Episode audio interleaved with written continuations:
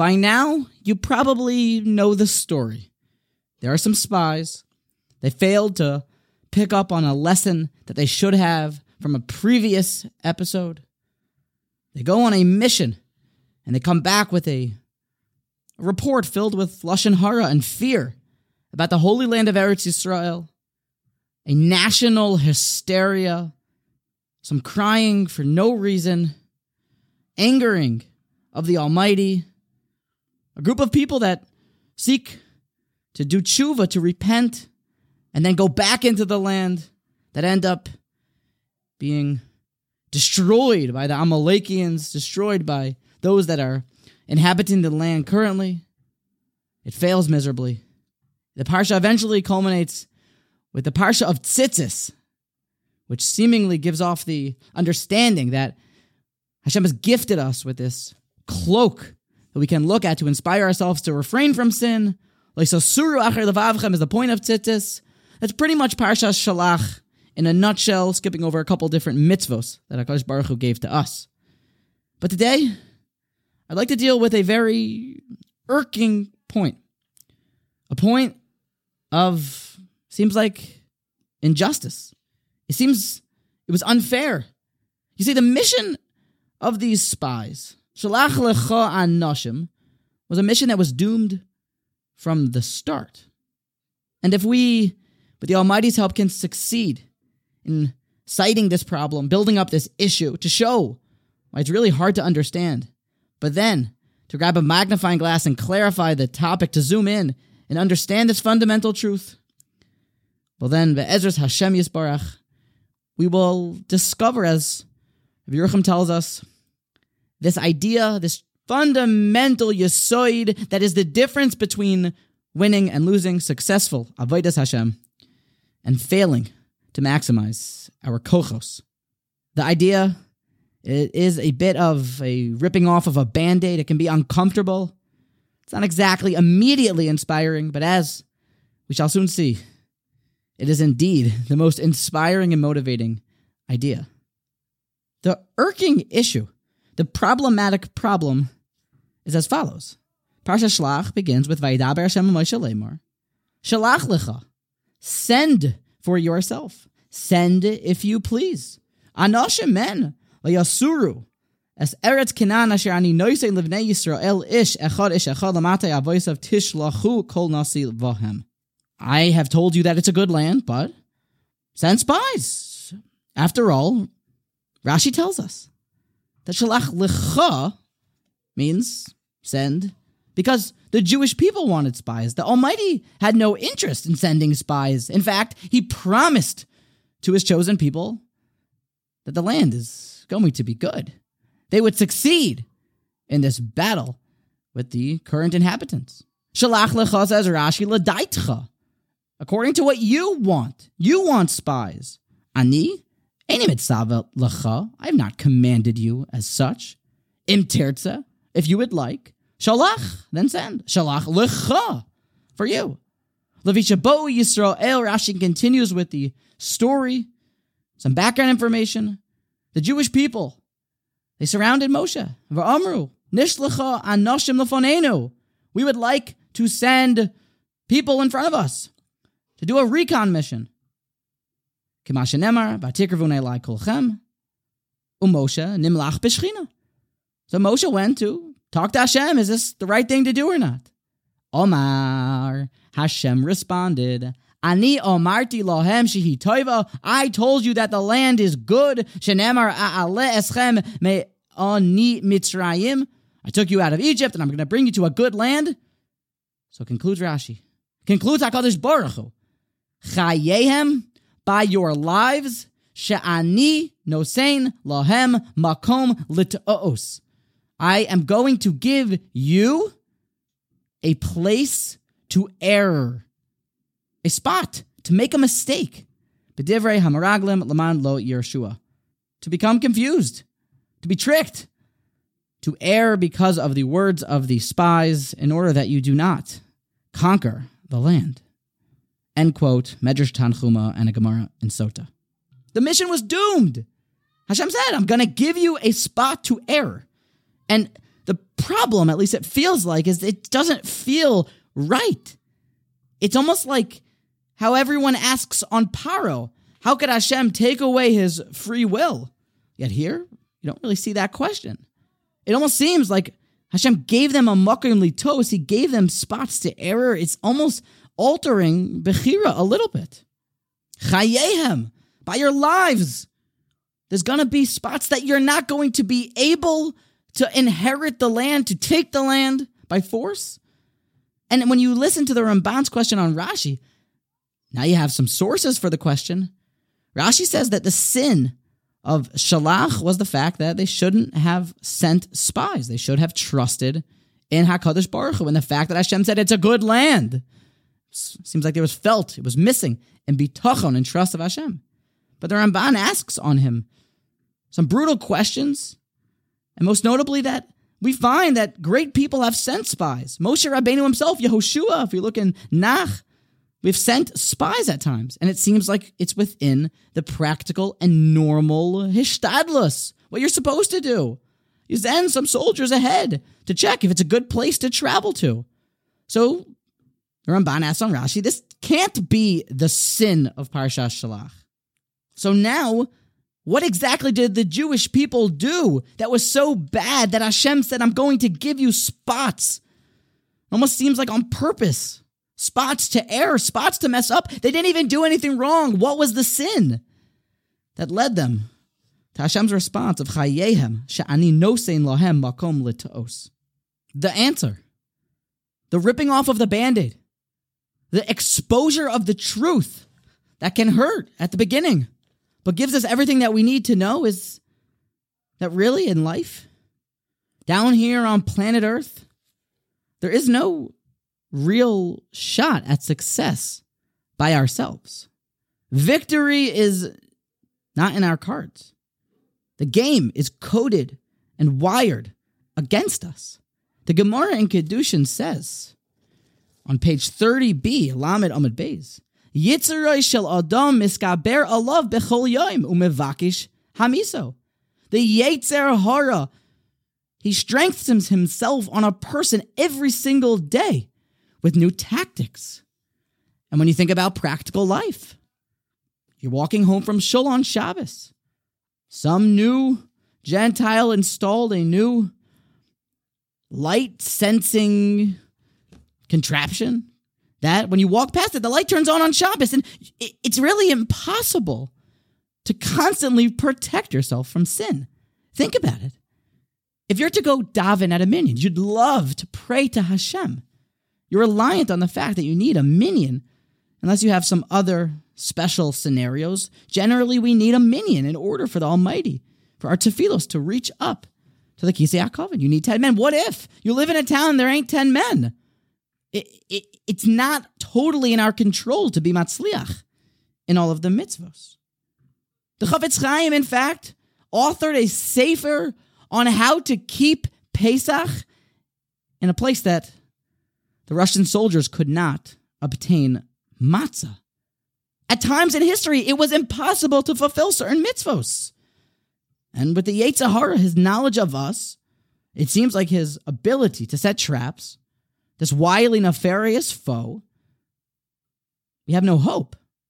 Psychologists often say that an individual isn't actually in control of his thoughts. The more one tries not to think about a pink elephant, the more one grabs onto the thought of a pink elephant. And at times, some things pop into our heads because of things that we have seen or thought about previously. But really, are we in total control of our thoughts? Can we be asked, commanded to do something that seems impossible? This is what Chazal are getting at. That the Yetzer Hara is standing there, umavakesh lahamiso, setting traps, and he seeks to destroy us. And the game is not fair. The enemy does not play by the rules, and all seems hopeless. There is one way. The path, the Hatzalacha, the only route of success, it actually comes from the end of that Maimer Chazal. That Gemara in Kedushim that says Yitzray shel adam miskaber alav bechol yomim avakish la'amiso, that the Yetzer Hora, the Satan, he wants to destroy a person. How does that Gemara conclude? Ve'elimah leHakadosh Baruch Hu ozro ein yacholo, and if not, that the Almighty helps a person, it is an effort in futility, it's hopeless. Was steht da? What do we see? What does it say? That if Hashem helps us, we have a chance. If we can enable some Siyata D'shmaya, some divine aid and assistance, then we got a shot. There's hope. So now, what's left for us to discover is how to bring down the Siyata D'shmaya. How do we get the help? We need Hashem's aiding and abetting of our Avodas Hashem. It is impossible without it. So what to do? Chazal inform us of the only way to, in fact, bring down divine assistance from heaven. And thank God, Chazal indeed give us the answer. They tell us how to bring the divine assistance. It comes from a Gemara in multiple places. You can find the entire of the Gemara Masecht Yuma Daf Lamed Ches Amad Aleph thirty-eight a. The Gemara says, Amr Chazal, Bo Litaher, someone who comes to purify himself, Messiah Oso. In some Gersos it says, Habo Litaher, one who comes to purify himself in his life, Messiah Oso. The Almighty helps him. They help him in heaven to enable this purification process. Habo, or ba, one who comes, letame, to make himself impure, poschen lo. Then they open those doors as well. What do we see? We see a way. We see the light at the end of the tunnel. If we can become haba letaher, people who are coming to purify, Hashem helps us.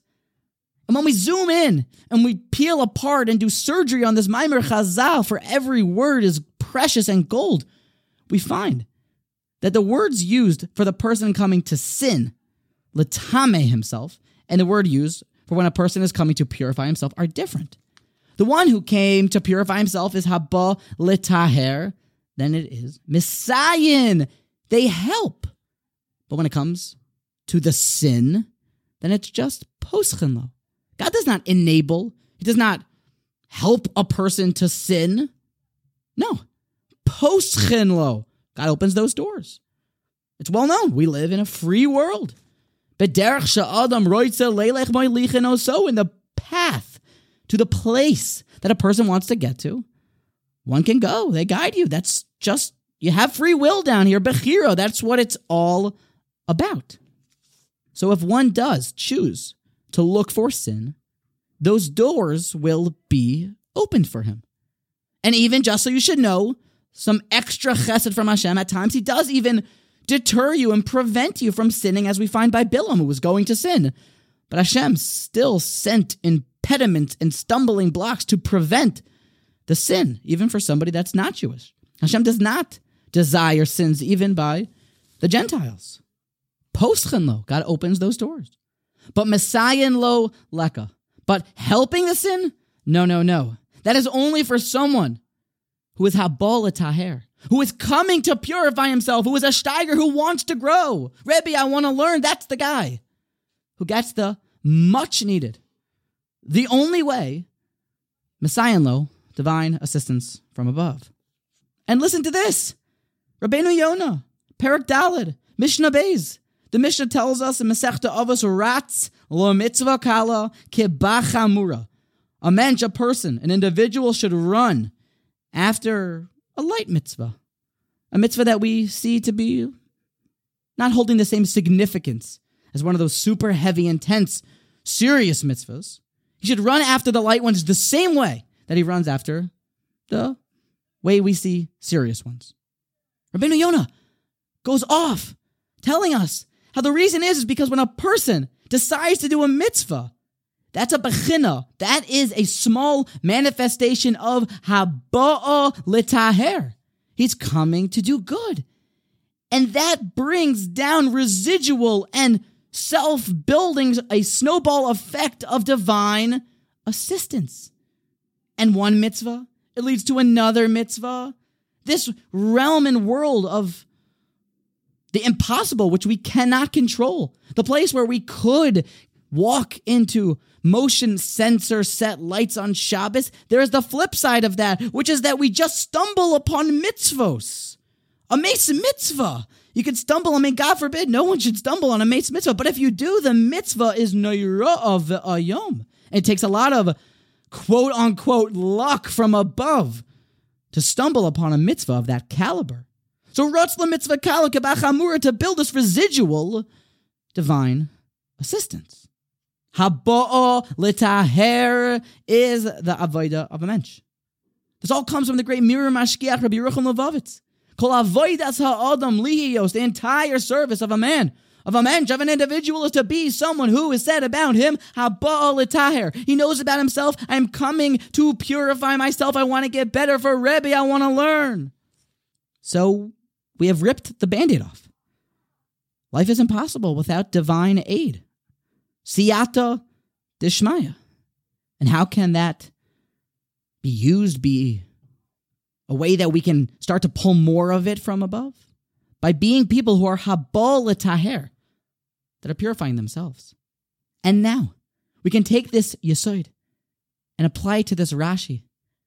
We can understand everything now sings like a song. That when Hashem said to the Jewish people that Chayehem, by your lives, Sha'ani nosein lahem makom litos, God is not hardening anyone's heart, taking away Bechiro. It's exactly what the words say, that there are spots to err, because life itself is impossible to be matzliach unless you have siyata d'shmaya. And I said, don't go. You should have trusted me. If you would have gone with the Almighty, things would have been peachy keen and hunky-dory. It would have been a seamless takeover. Weapons would not have even been needed. But you decided, shalach lecha.